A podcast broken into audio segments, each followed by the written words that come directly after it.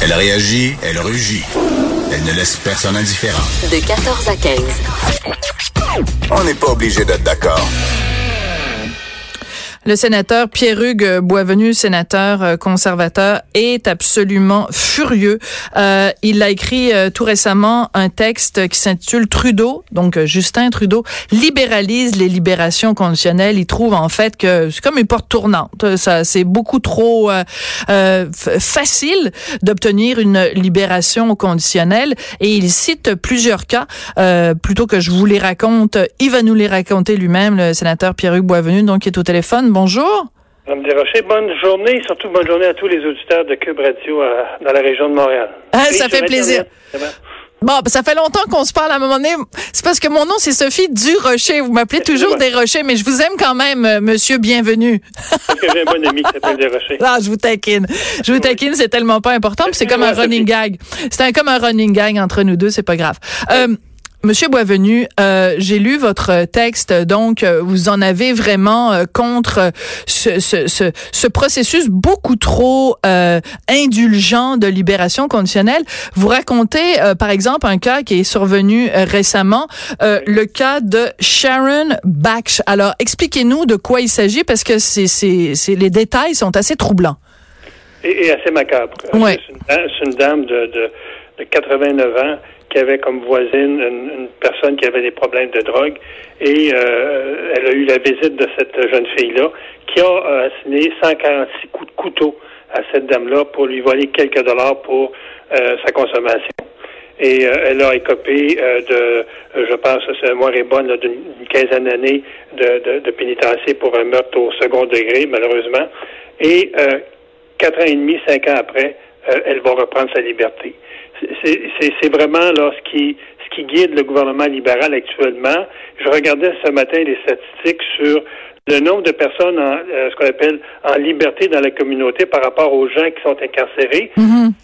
Et excusez-moi, et pour la première fois de l'histoire du système judiciaire canadien, on a plus de gens qui ont commis des crimes graves qui sont maintenant dans la communauté en liberté que euh, dans une institution, dans un pénitencier. Bon an, mal an, on avait à peu près 15 000 personnes qui étaient incarcérées au Canada depuis, je dirais, une quinzaine d'années, et à peu près 12 000 personnes qui étaient dans la communauté, mhm. suivies par le système euh, carcéral, donc des gens qui étaient en libération conditionnelle. Et maintenant, depuis un an, on a dépassé, on a plus de gens qui sont en liberté euh, conditionnelle. Donc, on parle d'à peu près 14 000 personnes qui sont en liberté conditionnelle et entre 12 et 13 000 qui sont incarcérées. Donc, on calcule qu'il y a à peu près 2 800 personnes depuis trois ans qui ont été remis en liberté, que je vais appeler précipité. Hmm. Euh, est-ce que c'est pour euh, libérer des budgets dans le système carcéral? Est-ce que c'est la philosophie du gouvernement libéral? Parce qu'on sait historiquement, ces gens-là, c'est la, réhabilitation d'abord et la prison après. Bon, il reste quand même que j'observe des cas depuis à peu près deux ans. Euh, j'ai un autre cas, veut dire, en Nouvelle-Écosse, quelqu'un qui a été libéré par les commissaires là-bas et qui a récidivé à Montréal quelques semaines après. Et il y a une autre chose que j'observe qui m'apparaît aussi inquiétante. Oui, allez-y. On, a fait le ménage complet, presque complet, des commissaires euh, que le gouvernement fédéral, les conservateurs avaient embauchés à l'époque. Et nous, le profil qu'on avait, vous savez, Sophie, c'était soit des anciens policiers, soit des anciens avocats de la couronne, soit des gens qui avaient travaillé dans le système mhm. carcéral. Donc, des gens qui avaient une préoccupation sécurité publique et une préoccupation victime. Et ce qu'on remarque, ce qu'on a embauché, les profils des gens qu'on a embauchés, c'est des gens qui n'ont aucune expérience dans le domaine.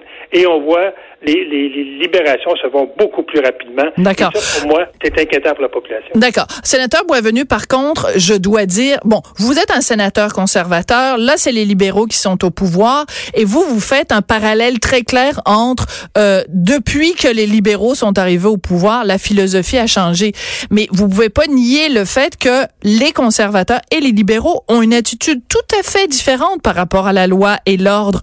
Donc, euh, on, on, a quand même, euh, ben pas, on excluant la personne qui parle, mais ce que je veux dire, c'est collectivement, on a voté pour les libéraux, puis c'est eux qu'on a envoyés à Ottawa, sachant très fort bien quelle était leur attitude par rapport à la loi et l'ordre.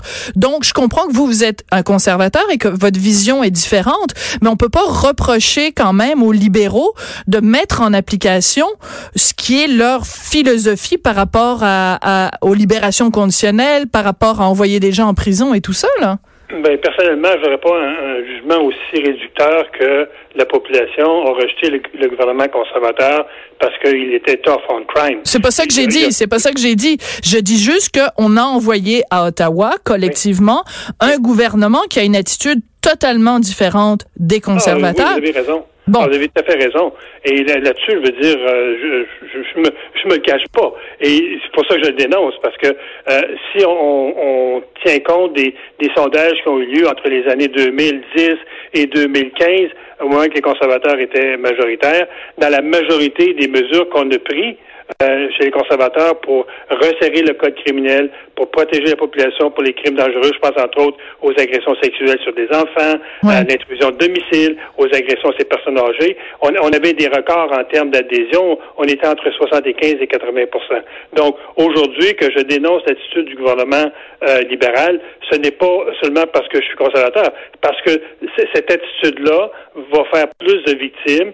Et moi, je défends l'intérêt des victimes. Quand on remet en liberté quelqu'un qui a assassiné une pauvre femme de 89 ans après 4 ou 5 ans, je pense que le système de justice ne joue pas son rôle d'avoir une, une sentence proportionnelle à la gravité du crime commis. Je comprends.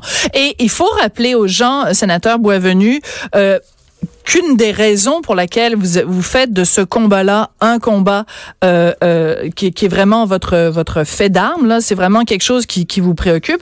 Si jamais des gens l'avaient oublié, il faut rappeler bien sûr la triste histoire de votre fille Julie Boisvenu qui avait été donc euh, bon excusez-moi de le rappeler mais j'ai vraiment pas le choix, violée, séquestrée, euh, assassinée euh, en 2002 et l'homme qui a commis ces gestes-là, on en est où dans, dans, dans sa cause à lui? Et il la demande, il pourrait parce que le dernier article qu'on a réussi à trouver, ça date de 2017. On en est où dans ce dossier-là? Est-ce qu'il pourrait, lui, euh, obtenir sa libération conditionnelle? Bon, bon d'abord, on sait que c'est un récidiviste qui avait récidivé à deux reprises avant d'assassiner Julie. Entre autres, cette jeune fille en Gaspésie qui avait été agressée sexuellement pendant une douzaine d'heures. Et euh, euh, il devait se présenter en 2017 parce que lui est admissible une libération après 15 ans c'est l'ancien régime. Hein, Les gens qui commettaient des crimes, même des crimes prémédités, avaient droit à une révision de leur sentence après 15 ans. Il ne s'est pas présenté. Et, je comprends pourquoi, parce que moi, j'ai un relevé de ces, de ces efforts dans le système carcéral pour se reprendre en main et euh, il a échoué à peu près 90 des programmes. Ah, oui. il, a, commencé ses programmes euh, huit ans après son incarcération. Donc, c'est quelqu'un qu'on sait que lorsqu'il va se présenter devant la commission, dépendamment de la qualité des commissaires qui vont être là, évidemment, parce que, comme je l'ai dit tantôt, on a à peu près congédié tous les commissaires pour les remplacer mhm. par des, des, novices. Et si ces gens-là ne voient pas, euh, je dirais, les, retards de cet individu-là... La dangerosité. Son comportement encore déviant en dans le pénitencier parce que je suis informé de l'interne qui a un comportement très déviant, ben, il, peut passer comme une lettre à la porte, à la poste, comme cette, jeune fille-là qui le fait, comme de personnes au Nouveau-Brunswick, comme pas seulement des dizaines actuellement qui sont vraiment en liberté, avec des analyses très primaires sur le plan de la dangerosité. Donc, qui écope en bout de piste, c'est la société. Et le pire, c'est lorsqu'on veut que ces, ces commissaires-là rendent des comptes à la société parce que ces gens-là récidivent, ben c'est, c'est, on joue au poisson, dans le fond, on n'entend rien, on attend une, on attend un, son de criquet.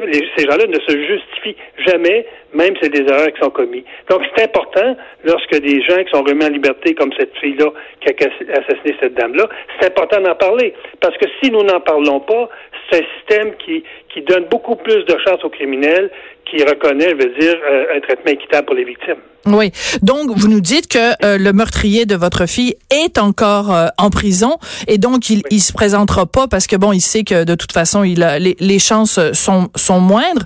Ce que vous craignez, en fait, euh, avec ces libérations conditionnelles après après peu d'années, si on en accorde trop de libérations conditionnelles, c'est que ces gens-là deviennent des récidivistes qui, et qu'à ce moment-là, ils fassent des nouvelles victimes. Puis là, ce sera trop tard à ce moment-là de se retourner vers les commissaires puis de dire, ben regardez, vous l'avez laissé sortir, cette personne-là ben, quand vous êtes incarcéré et vous êtes libéré quatre ans et demi après, les deux premières années, vous n'avez rien reçu comme programme parce que vous êtes en attente de votre procès. Donc, il n'y a aucun service. Donc, si une personne qui a des problèmes de consommation de drogue, qui fait à peu près deux ans et demi ce qu'elle a fait dans un pénitencier fédéral, comment on peut croire que cette personne-là s'est pris en main et qu'elle a un comportement tout à fait sécuritaire mm. pour ne pas récidiver? Moi, je peux pas croire qu'une personne dans, deux ans et demi qui a eu des problèmes assez graves de consommation pour aller jusqu'à assassiner une personne, que cette personne-là est pris en main. c'est une bonne question. C'est une bonne question. Et puis, bon, ben, vous allez évidemment continuer à, à, suivre euh, ce dossier-là. Et euh, enfin, en effet, 149 coups de couteau là sur une femme de 89 ans, c'est vraiment macabre et, euh, et assez sordide. Monsieur Boisvenu, c'est toujours un plaisir de vous parler. C'est toujours triste de devoir rappeler ce qui est arrivé à votre fille, mais bon courage. Madame Durocher, c'est toujours un plaisir de vous parler. Merci beaucoup. Bonne journée. Après la pause, le mot de la fin.